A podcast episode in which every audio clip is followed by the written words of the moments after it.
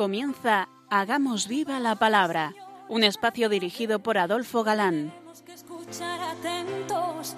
En tu palabra, Jesús, está el mensaje, el del amor, el de andar despiertos. Cuando no tenga sentido la tristeza, en nuestra historia andemos como ciegos. En tu palabra hallaremos la fuerza que nos levante y llene de sosiego. Ojalá comprendamos tu palabra. Ojalá practiquemos tu palabra. Ojalá nos envuelva tu palabra. Ojalá nos transforme tu palabra.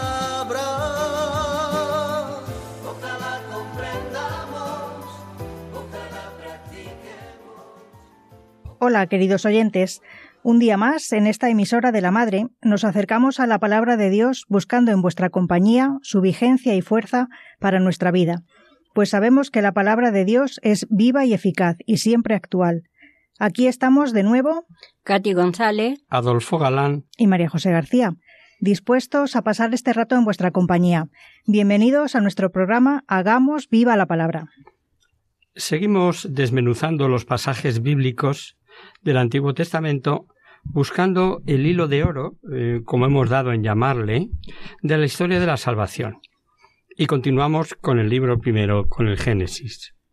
Parecería que el escritor sagrado, con el relato que escucharemos, pretendía resaltar la gran hermosura de la abuela del pueblo escogido, es decir, de la esposa de Abraham, Sarai, y a la habilidad del patriarca.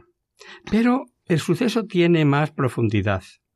Al ser muy hermosa, su mujer sabe que al tener que emigrar a Egipto, requisarán la mujer para llevársela al faraón y a él les le asesinarán. Así se las gastaban en Egipto. Y ante esto, ¿qué hacer? Ante lo inevitable, perdón, me, me he equivocado. ante lo inevitable, convino en que, en vez de pasar por esposa, pasase solamente como hermana suya, lo cual, dicho entre paréntesis, era verdad, pues Sara era hija del mismo padre que Abraham, no de la misma madre. Y dijo Abraham a su esposa, mira, que sé que eres mujer hermosa y cuando te vean los egipcios dirán, es su mujer y me matarán a mí. la hermana gozaba, como veis, de más consideración que la esposa. Bien conocía Abraham las costumbres de aquella tierra, porque en cuanto vieron los egipcios que su mujer era muy hermosa, dice el texto, Viéndola los jefes del faraón de la... se la alabaron mucho y la mujer fue llevada al palacio del faraón. Así lo hizo, y basta meternos den- dentro del marco histórico para comprender qué obró. Tan sabiamente como lleno de fe, San Agustín dice que confió en Dios plenamente. Notemos que para no pocos, caso semejante ocurrido hoy, hubiera sido un escándalo tal conducta de Abraham, y lo bien visto hoy hubiera sido dejarse matar por el honor de su mujer. Pero metidos en aquella época, el escándalo hubiera sido perjudicar a todo el clan por salvar el honor de una mujer. Lo que nadie hubiera entendido por aquel entonces, o sea, Abraham obraba con normalidad según la mentalidad de la época, pero además no olvidemos el que Abraham, tras hacer de su parte, puso cuanto pudo, pero confió totalmente en Dios. Creyó firmemente que Dios no permitiría que el faraón tropezase a su mujer, y así se fue. Así fue, y así se explica el proceder de Abraham. Hay una prueba que dentro de aquellos días obró bien. ¿Sabéis cuál? La Biblia no nos dice que Dios amonestara a Abraham, y sí que castigó al faraón. Yahvé castigó con grandes plagas al faraón y a su casa por Sarai, la mujer de Abraham. Sin duda, el relato cuenta con adornos propios de la tradición y estilo semita, claro. Pero, ¿qué pone de relieve la Biblia? La providencia especial con que Dios libraba a Abraham de todos los peligros. Ya vamos viendo cómo Dios cumple la promesa de ser su escudo, su valedor, que veíamos anteriormente. ¿qué tendrán los dineros, las propiedades, las ansias de medrar? Lot, el hermano de Abraham, ya sabéis que siendo hijo de un hermano suyo, o sea, su sobrino, para los semitas todos eran hermanos. El hebreo no cuenta con las palabras para designar otros parentescos, tíos, primos, sobrinos. Para ello, todos son hermanos, como los hermanos de Jesús no eran hijos de la Virgen María. Concretamente, Santiago y José eran hijos de una pariente de la Virgen cuyo nombre nos da San Marcos en el mismo pasaje de la eh, que, que, nos cuenta San Juan, ¿no? Pues entre los unos y los otros, de lo suyo y de Abraham, hubo lo que ha seguido habiendo entre los hombres siglo tras siglo. Unas veces, como en este caso, por culpa de los pastos, y otras por un palmo de tierra o dineros. Dice la Biblia que ambos tenían gran hacienda y no podían convivir juntos. Hubo contienda entre los pastores del ganado de Abraham y los del ganado de Lot. Y ahora tomad nota del proceder de un alma buena. Abraham, viendo que deben separarse, da a elegir a su sobrino Lot, que lleve el ganado donde elija, y al lado contrario llevaría a Abraham lo suyo. Y así le dijo Que no haya contienda entre los dos, pues somos hermanos. Si tú eliges la derecha, yo iré a la izquierda y viceversa. ¿Qué creéis que eligió Lot? Vaya detalle. Dice la Biblia. Alzándolos sus ojos, vio toda la olla del Jordán y enteramente regada. Y dice el sagrado texto que era como un jardín. ¿Y Lot? ¿Acaso dijo esto para ti que eres el mayor? el jefe del clan, a ti te corresponde elegir. Sí, sí. Eligió la olla del Jordán. Como tonto, dirían los listorros que desconocen que la providencia de Dios está en todo. Porque Lot eligió lo que creyó mejor, tal vez sin importarle que las gentes por aquel sitio eran despreciables, dados a la sodomía, lo que para Dios es, como vais a escuchar, pecado de alto grado. Eran los habitantes de Sodoma malos y pecadores ante Yahvé en grado alto. Y a Lot no le importó, con tal de medrar materialmente, mezclarse con hombres y costumbres llenas de pecado. ¿Será posible que así obrasen ya los egoístas hace casi dos mil años?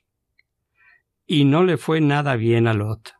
Menos mal que Dios por Abraham le salvó y no permitió que sucumbiese con los habitantes de Sodoma cuando Dios mandó llover fuego del cielo y destruir Sodoma y Gomorra y el resto de aquella olla. Dice este libro del Génesis que salía de la tierra una humareda como humareda de horno. Si os paráis a leer en el precioso capítulo 18 la parte correspondiente a la intercesión de Abraham para que Dios no castigase aquellas ciudades, os quedaríais maravillados de cómo este amigo de Dios, Abraham, hablaba con él como si de dos amigos eh, se tratase, íntimos. Se trata, claro, eh, eh, que antes leamos que Dios, como hablando consigo mismo y pensando en cuanto había prometido a Abraham, decía, ¿voy yo a encubrir a Abraham lo que voy a hacer? El único Dios todopoderoso, revelando por íntima que íntima por con quienes les eran fieles. Vaya enseñanzas del Antiguo Testamento. Y cuando se le revela, Abraham empieza a pedir y pedir, a rebajar y rebajar. Comenzó Dios diciendo a Dios. ¿Pero vas a examinar juntamente al justo con el malvado? A exterminar. Si hubiera cincuenta justos, ¿no perdonarías al lugar por los cincuenta? Y como Dios le dijo que sí, que lo perdonaría, Abraham fue rebajando, rebajando justos alegando al Señor que ya había hablado siendo polvo y ceniza, decía Abraham. Si de los cincuenta justos faltasen cinco, ¿destruirías por los cinco esa ciudad? No la destruiría. Si hallase cuarenta y cinco justos, le respondió Dios. Y así fueron, llegaron hasta diez justos. No había en toda la comarca ni diez justos. Pero lo impresionante es cómo iba consiguiendo Abraham el perdón y al final no dijo ni una vez siquiera Dios no lo perdonaré, sino que fue Abraham el que siguió rebajando, el que se rajó al final. Cuando esto ocurría, Dios ya se había vuelto a aparecer a Abraham, le volvió a prometer que su descendencia sería incontable, como no se puede contar el polvo de la tierra, y dice la Sagrada Escritura. Levantó Abraham sus tiendas y se fue a habitar al encinar de Mambré, cerca de Hebrón, y alzó allí un altar a Yahvé. Uno de los pasajes más conocidos en el, en el episodio este de la ruina de Sodoma es que al salir huyendo la familia de Lot, su mujer, por desobedecer a la orden de no pararse a mirar, pereció. Dejando a un lado si fue arrastrada o si quedó convertida en un montón como estatua, estatua de sal, según la tradición popular, lo cierto es que Jesús invitó a los suyos a no perecer como ella, volviendo la vista atrás, por no estar desprendidos de los bienes terrenos, cuando venga inesperadamente nuestro fin en la tierra. Sí, hombre, sí, Tal vez, como recordaba Jesús, podamos estar afanados en comprar, vender, placar, edificar. Y el mismo Dios indicó a Abraham el nombre que debía llevar el prometido hijo. Acordaos de la mujer de Lot. El que le guste guardar su vida la perderá, y el que la perdiere la conservará. Mambré y Sodoma son dos polos morales opuestos y, su proyección simbólica en la historia bíblica, como enseña el padre Juan Prado. Divide a los hombres de todos los tiempos en dos bandos antagónicos.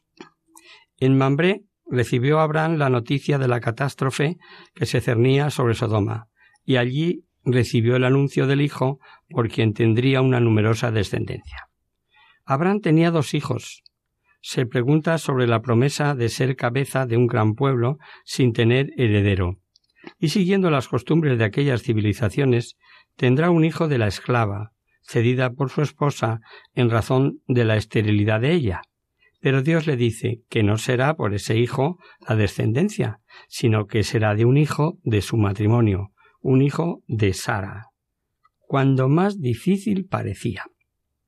La promesa de Dios a Abraham es repetida, y siendo Abraham ya de muy avanzada edad, le dijo Dios reiterando su promesa.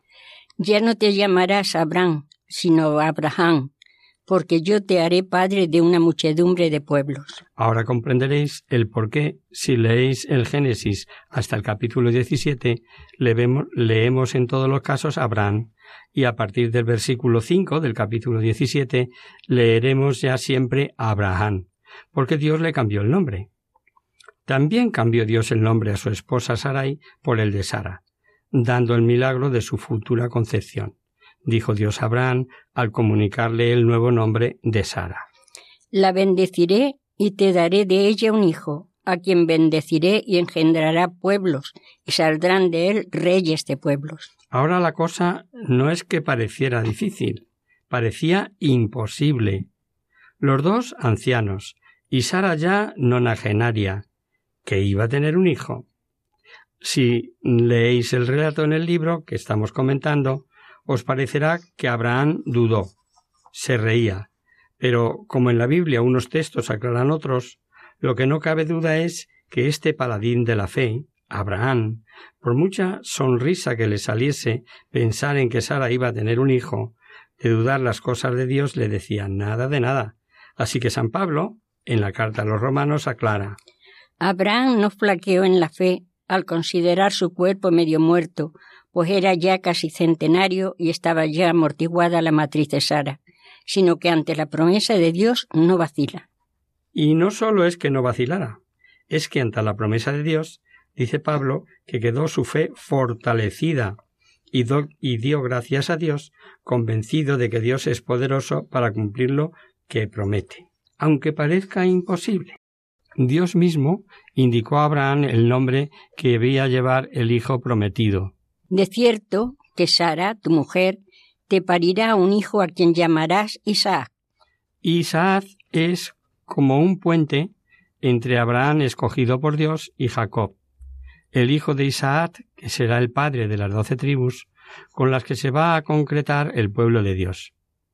Dios quiere que sean conscientes de formar un pueblo escogido, con motivaciones religiosas, de fe, confianza y esperanza, conscientes de la pertenencia al pueblo escogido, y lo expresa con un gesto visible, la circuncisión. Y aunque la circuncisión era un rito tomado de aquel ambiente y de otros pueblos, Dios lo aprovecha y ordena la tomen con un nuevo sentido, la vinculación a la comunidad bendecida de Abraham. En cierto modo, ayudaba a pensar en la bendición y promesa de gran descendencia, santificando y consagrando el órgano de la transmisión de la vida. Así se facilitaba con algo sensible el recuerdo de las promesas y los deberes de la alianza.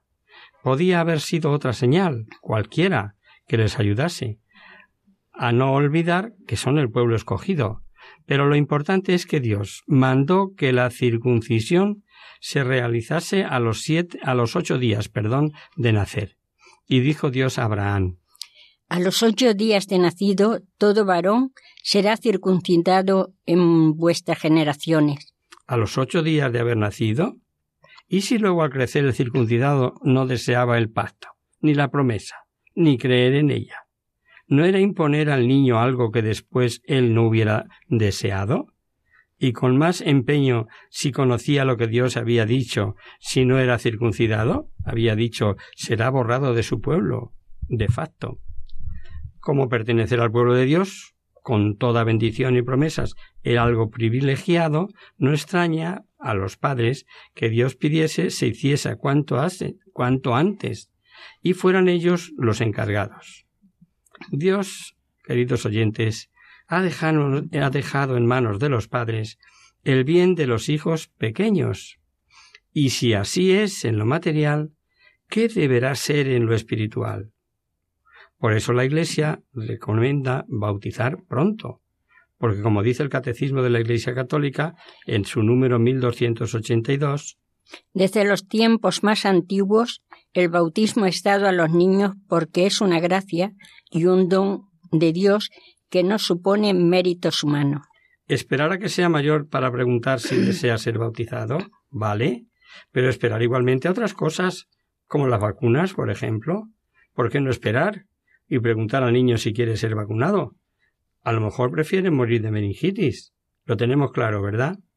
Pues bueno, será bueno que lo recuerden algún que otro hombre por ahí, cura o seglar, que el catecismo, en el número 1250 dice que los padres privarán al niño de la gracia inestimable de ser hijos de Dios si no le administraran el bautismo poco después de su nacimiento. Don inefable de la fe, queridos amigos. Ahora vamos a admirar lo que es capaz un alma creyente y fiel. Pida lo que pida a Dios. Y nos encontramos con un hecho considerado como una joya bíblica. Hasta este momento, Abraham ha mostrado su obediencia a Dios y no ha dudado de sus promesas. Ahora, como dicen los profesores de Salamanca, este espíritu de obediencia llegará al colmo al acatar a la orden divina de sacrificar a su hijo Isaac. Vamos a hacer una pausa si os parece.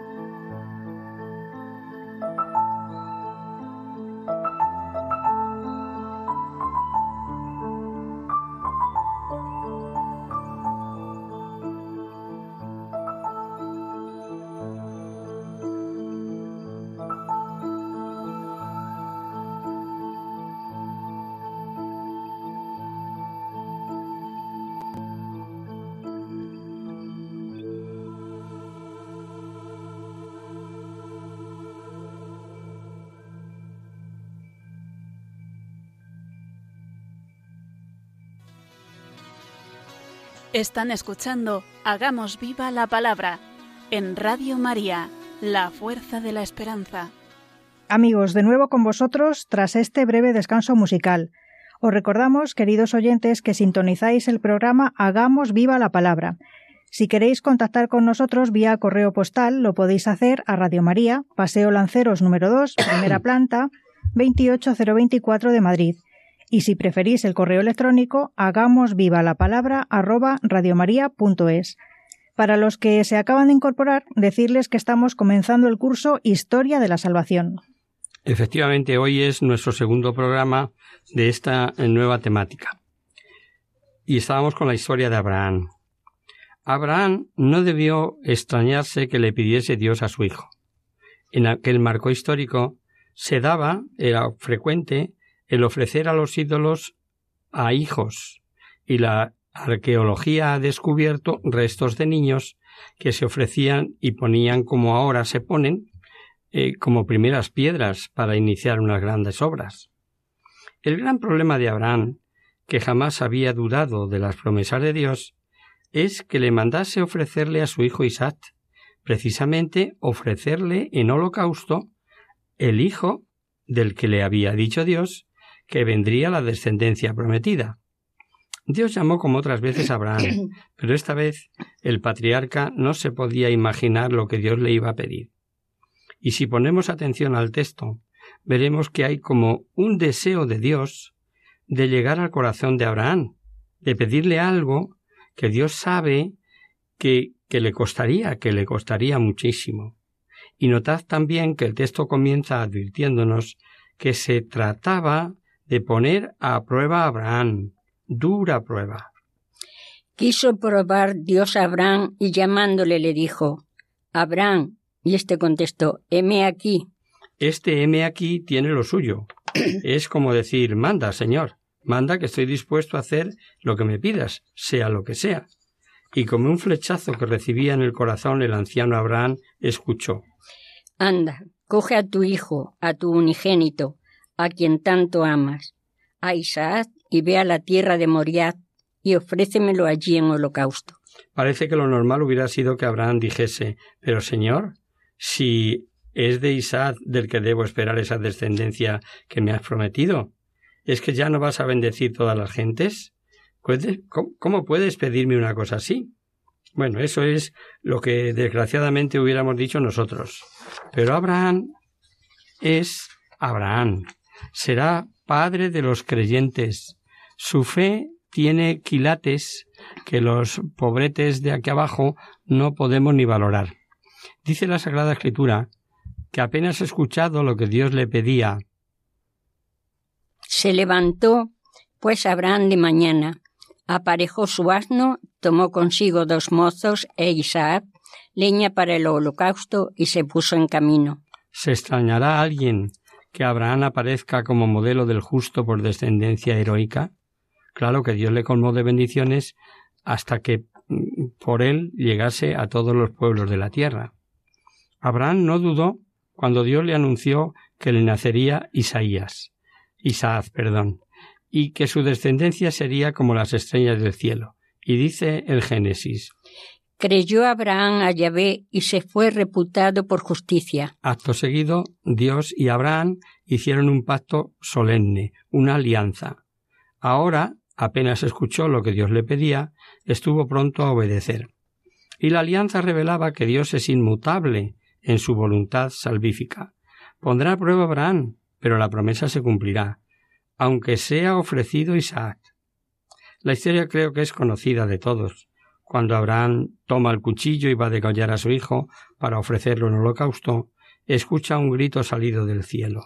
Abraham, Abraham. Y éste contestó Heme aquí. El repetido heme aquí. Heme aquí para hacer tu voluntad. Pero la voz siguió diciendo No extiendas tu brazo sobre el niño y no le hagas nada, porque ahora he visto que en verdad temes a Dios, pues por mí no has perdonado a tu hijo, a tu primogénito. A tu primogénito. Hay una importante petición de esa voz del cielo. Es como dejar sin género de duda lo que Dios valora la obediencia. al repetir las bendiciones y decir a Abraham que su, su descendencia se adueñaría de las puertas de sus enemigos y que sería bendecida por todos los pueblos, volvió a dar la razón, así como si quisiera que nos enteráramos bien. Por haber tú obedecido, Y la fe de Abraham será recordada por Matatías, cuando estaba moribundo, será recordada por San Pablo, para probar que la justificación viene por la fe, cuando escribe a los romanos, y será ratificada por Santiago, para condenar la fe sin obras, por, por- considerarla muerta, y cuando Pablo escribe a los Gálatas y les recuerda que Abraham creyó y le fue imputado a justicia, y les advierte entended pues que los nacidos de la fe, esos son los hijos de Abraham. En este relato Dios nos enseña además que Él no quiere víctimas humanas, pecado que cometían otros pueblos ofreciendo hijos en los altares de los ídolos, y del que desgraciadamente se contagió a veces el pueblo escogido. Pecado abominable al que inducía sin duda Satanás. El libro de los Salmos leemos Sacrificaron sus hijos y sus hijas a los demonios, sacrificándolos a los ídolos de Canaán. Y para valorar lo que de Abraham nos recuerda la carta a los hebreos, es, meter, es eh, necesario meternos dentro de aquella historia y de los acontecimientos y experiencias de aquellos hombres. Los que pertenecen a la nueva alianza sabemos que Jesús, como es Dios, resucitó muertos y dio poderes a los evangelizadores para que hiciesen obras semejantes, y así conocemos milagros de santos. Pero aquellas gentes no podían imaginar que un muerto resucitase. Pues ved lo que dice Abraham, lo que llega a pensar Abraham antes de dudar de las promesas de Dios, al ofrecer por fe a su hijo Isaac. Dice el texto de la carta a los hebreos. Pensando que hasta de entre los muertos podría Dios resucitarle. Hasta ahí llegaba la fe. Me mandan que lo sacrifique, él puede resucitarlo. El padre Juan Prado, al hablar de la vocación de Abraham como importante hecho en la historia de la Iglesia, no sólo de Israel, sino de toda la humanidad, dice de él Ser perfecto, de, decheado de santidad para todos los tiempos.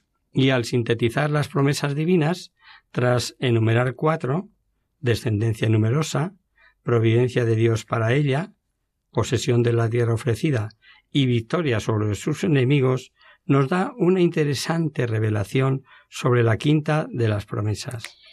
La bendición de todas las naciones en él y de y su descendencia. porque concretamente la descendencia de Abraham trajo la bendición a todas las naciones por la Virgen María en Cristo.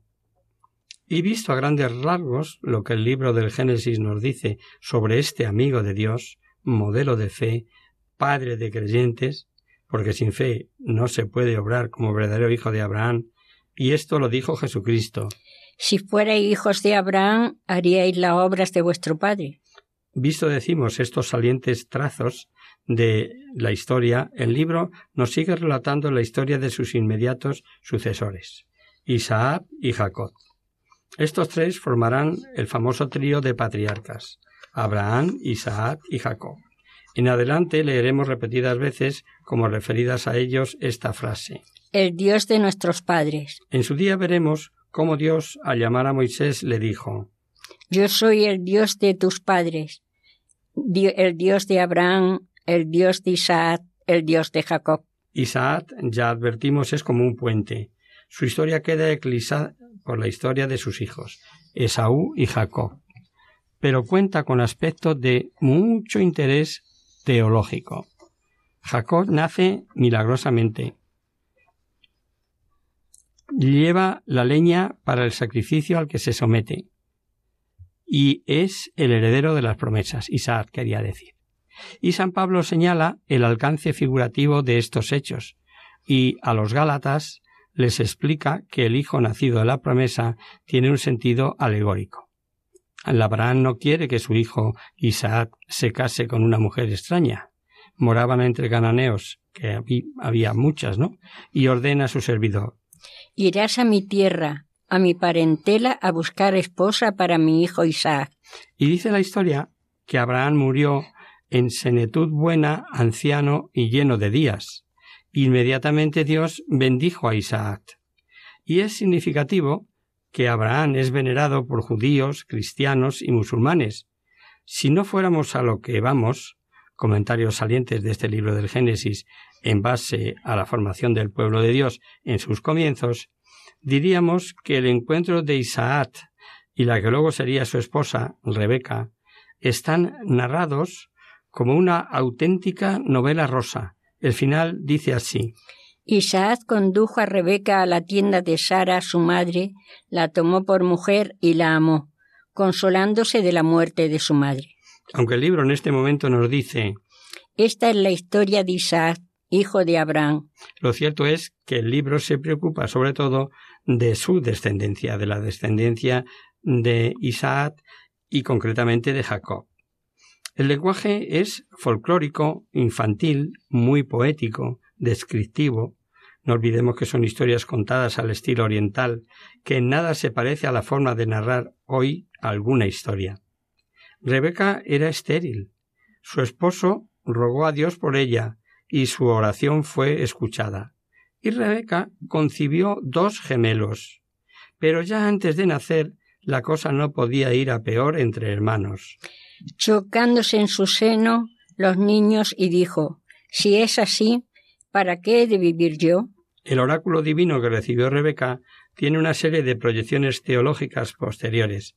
Dice el libro que Yahvé le dijo a Rebeca Dos naciones existen en tu vientre, dos pueblos de tu entraña se dividen. Y topamos con el misterio de la elección divina, de la vocación, porque al advertir que esos dos pueblos, uno más que el otro, será fuerte, dice el oráculo divino que el mayor servirá al menor.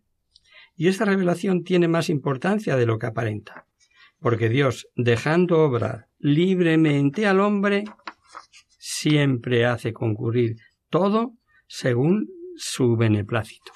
Es un misterio, amigos, y se repetirá a lo largo de la historia. Pero es así.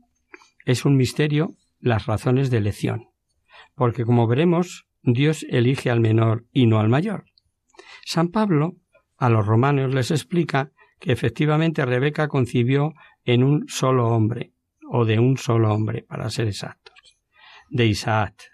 Y al repetirle lo que dice el Génesis que hemos escuchado, de que el mayor servirá al menor, enseña claramente que estamos ante el misterio de la elección divina. Dice así hablando de Esaú y de Jacob. Ahora bien, antes de haber nacido, cuando no había hecho ni bien ni mal, para que se mantuviera la libertad de la elección divina, que depende no de las obras, sino del que llama. Ahí está el misterio. Ahí está el misterio, queridos radiantes. Por eso revela a Rebeca que Esaú servirá a Jacob y que no será por las obras. ¿Podemos aprender algo de estos libros? ¿Nos enseña algo esta historia de la salvación? Preguntaros. ¿Por qué yo sí soy cristiano, bautizado, creyente, y tantos millones de hombres no? ¿Porque mis obras son mejores que las de todos los demás? No seas iluso. Por supuesto que no es por tu cara bonita, ni porque sea más merecedor gracias a tus buenas obras. Claro que no. Entonces, ¿por qué? Hemos dicho que es un misterio, y sabemos esto, lo impresionante, es que es un misterio de amor. Elegido Jacob, veremos cómo ambos, obrando libremente, obrando como les da la gana, termina por cumplir lo dicho a Rebeca. Y para mejor entender cuanto nos sigue diciendo el Génesis, veamos. Jacob es un taimado beduino, frío, calculador, cerebral y astuto. La Biblia nos ha dicho que al nacer ya quiso suplantar al mayor, y metidos en aquellos días el ser mayor, el ser primogénito, tenía su importancia. Jacob era capaz de vérselas con cualquiera cuanto entre astutos beduinos andaba el asunto. Así la historia de cuando estuvo sirviendo al que fue después sería su suegro, su tío Labán, fue capaz de acabar por aceptar el timar, el ayudado por su madre, claro, a su propio padre, viejo y ciego, para recibir los bienes de la primogenitura, como si fuese él el primogénito. Lo vamos a dejar aquí si os parece.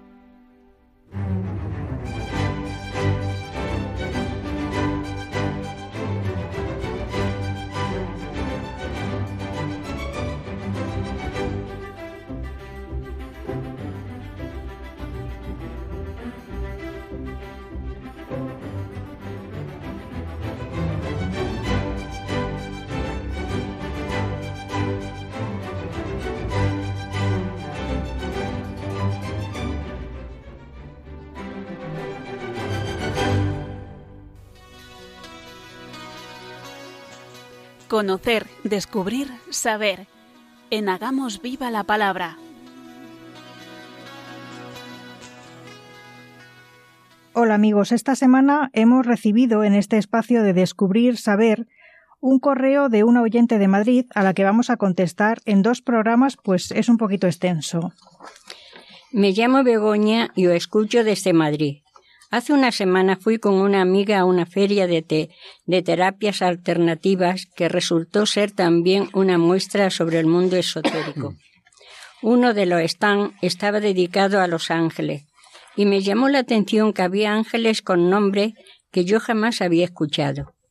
Desde entonces le he estado dando vuelta a este tema y quería que me aclaraseis algunas dudas. ¿Rezar al ángel de la guarda es un cuento que nos enseñan de pequeño o existe realmente? ¿Se puede invocar a los ángeles? Me gustaría saber qué dice la Iglesia al respecto.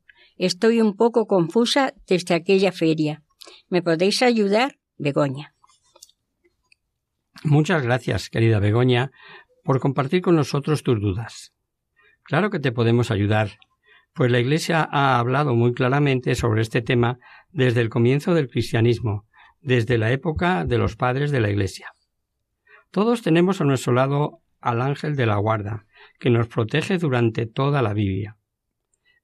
En la Biblia, tanto en el Antiguo como en el Nuevo Testamento, hay infinidad de pasajes que relatan la intervención de los ángeles en la vida de los hombres, para responder a tu consulta y conocer lo que enseña la Iglesia sobre los ángeles, nada mejor que recurrir al catecismo, concretamente a los puntos 328 al 336, por si los quieren leer despacito en casa.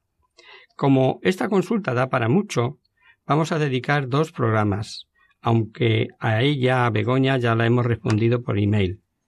El catecismo nos dice que la existencia de los ángeles es una verdad de fe confirmada por las Sagradas Escrituras y por la tradición de la Iglesia, y que son servidores y mensajeros de Dios. San Agustín escribe El nombre de ángel indica su oficio, no su naturaleza. Si me preguntas por su naturaleza, te diré que es un espíritu. Si preguntas por lo que hace, te diré que es un ángel. ¿Cuál es la misión de los ángeles? Hay muchas categorías de ángeles, y en función de ellas desempeñan una misión u otra pero para no extendernos demasiado vamos a hablar de la misión de los ángeles de manera general. El ángel de la guarda, o ángel custodio, como también se le llama, según el catecismo romano, tiene la misión de guardar al linaje humano y socorrer a cada hombre. Su ayuda es material, protegiéndonos o salvándonos de los peligros, apoyándonos en las necesidades de la vida cotidiana, serenándose, serenándonos ante las dificultades y también nos asiste espiritualmente, ayudándonos a alcanzar la meta a la que Dios nos llama, y para ello nos asiste en nuestra vida interior, nos orienta en la oración y nos acompaña cuando estamos en presencia de Dios. Es decir, cuando asistimos a misa o a la adoración del Santísimo.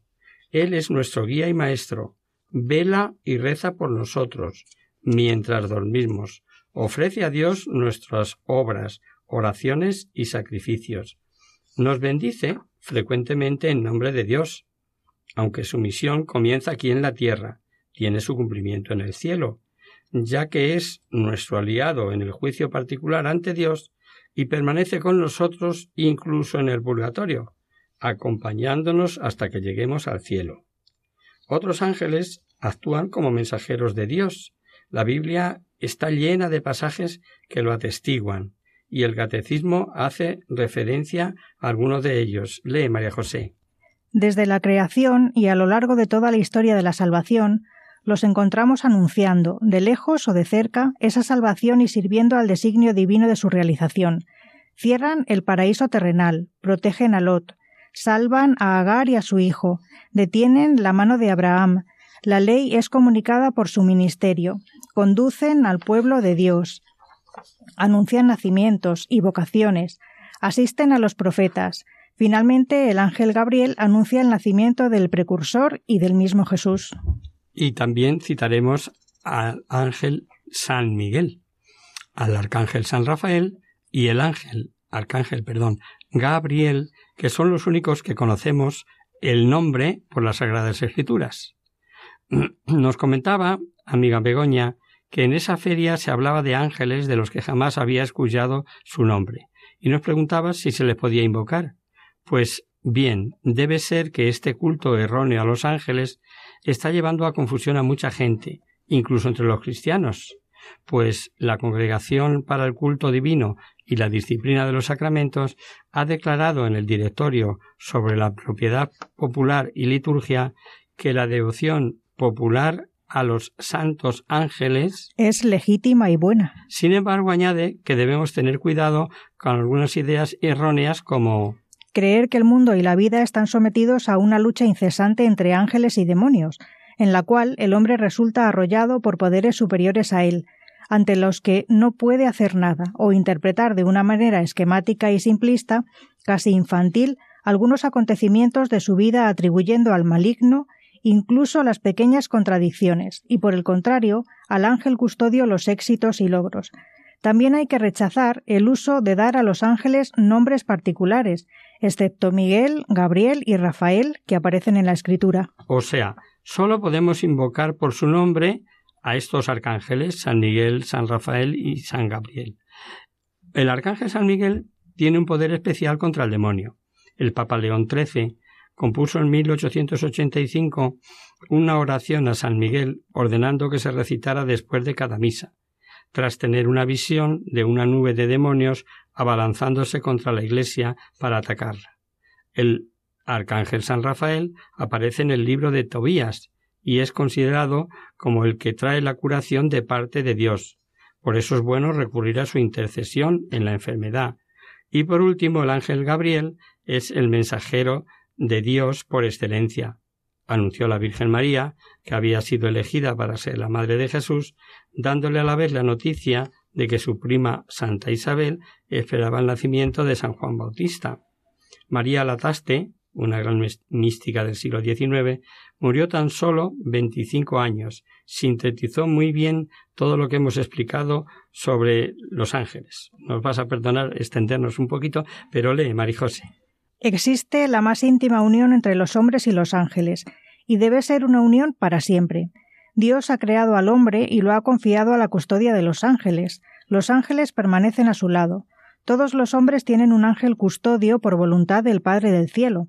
Los ángeles alejan de nosotros los males del cuerpo y del alma, luchan contra nuestros enemigos y nos incitan a obrar el bien, llevan nuestras oraciones a Dios y escriben nuestras buenas acciones en el libro de la vida rezan por nosotros y nos acompañan hasta nuestra muerte y después de ella hasta que lleguemos al cielo. Nuestro ángel nos seguirá siempre por todas partes, cada día de nuestra vida, y nos presentará ante Dios al final de nuestra existencia. En cuanto a su misión, eh, esto en cuanto a su misión. Pero ¿podemos saber cómo son?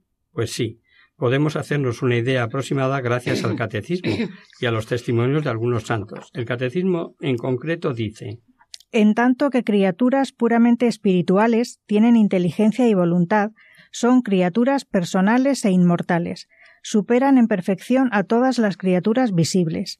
El resplandor de su gloria da testimonio de ello. Pero a pesar de su perfección, no tienen un poder ni una sabiduría divina, y no pueden leer en el interior de las conciencias. Por eso es necesario que les pidamos lo que necesitemos de ellos mentalmente en la oración. Leyendo a Santo Tomás de Aquino podemos conocer algún dato más. Concretamente en la Suma Teológica escribe La rapidez de movimiento del ángel no se mide por la cantidad de su poder, sino de acuerdo con la determinación de su voluntad. No están limitados por un cuerpo material como nosotros, por lo tanto pueden moverse a la velocidad del pensamiento. Si le pedimos a nuestro ángel custodio que vaya a ayudar a alguien, cosa que podemos hacer perfectamente, estará de vuelta a nuestro lado inmediatamente. Está a nuestro lado permanentemente, y por eso nos conoce y nos comprende también. Santa Francisca Romana, fundadora en el siglo XV de las Oblatas de María religiosas seglares, cuenta que veía al ángel de la guarda a su derecha continuamente, y si alguien hacía algo malo en su presencia, el ángel se tapaba la cara con las manos. Dice que despedía una luz tan grande que no lo podía mirar fijamente, aunque a veces disminuía su resplandor para que pudiera verlo, y lo describía así. Era de una belleza increíble, con un cutis más blanco que la nieve y un rubor que superaba el carmesí de las rosas. Sus ojos siempre abiertos, tornados hacia el cielo. El largo cabello ensortijado tenía el color del oro bruñido. Su túnica llegaba al suelo y era de un blanco algo azulado, y otras veces con destellos rojizos. Era tal la irradiación luminosa que emanaba de su rostro que podía leer maitines en plena noche. San Bernardo de Claraval, impulsor en el siglo XII de la Reforma cisterciense, explicaba en uno de sus sermones que los ángeles son demostración de que el cielo no descuida nada que pueda ayudarnos, y que no pueden ser vencidos ni engañados, ni nos pueden engañar. Y añadía Son fieles, son prudentes, son poderosos, porque espantarnos. Basta con que los sigamos, con que estemos unidos a ellos y viviremos así a la sombra del Omnipotente. Lo tenemos que dejar aquí, pues el tiempo no da para más. El próximo día seguiremos analizando las enseñanzas del Catecismo sobre los ángeles y veremos también algunos testimonios de las experiencias de santos con su ángel de la guarda. Y hasta aquí, queridos amigos, el programa de hoy. Os dejamos con nuestra sintonía y os recordamos que si queréis dirigiros al programa para cualquier duda, aclaración o sugerencia, participando en el espacio de conocer, descubrir, saber, estamos a vuestra total disposición y encantados de atenderos en la siguiente dirección. Radio María, Paseo Lanceros número 2, primera planta, 28024, Madrid. O si bien lo preferís al correo electrónico, hagamos viva la palabra arroba radiomaria.es. Deciros también que tanto este como el resto de nuestros programas están a vuestra disposición en el podcast de Radio María en www.radiomaria.es. El próximo miércoles como sabéis, está el programa del Padre José Ribes, que alterna con nosotros Tus palabras, Señor, son espíritu y vida. Por tanto, nosotros nos encontramos de nuevo dentro de 15 días, si Dios quiere. Con un programa en el que seguiremos viendo esta apasionante historia patriarcal con los andanzas de Jacob I y sus doce hijos después, con especial revelación a José que llegó a visitar, a, visir, a vivir en Egipto. Hasta el próximo día, amigos. Hasta una próxima emisión. Hasta dentro de 15 días.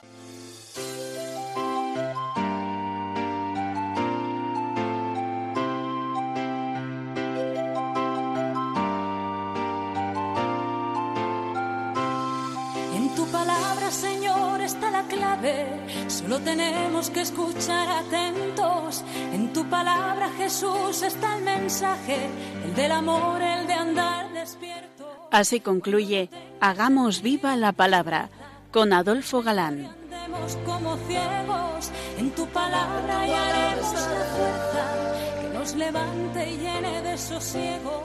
Ojalá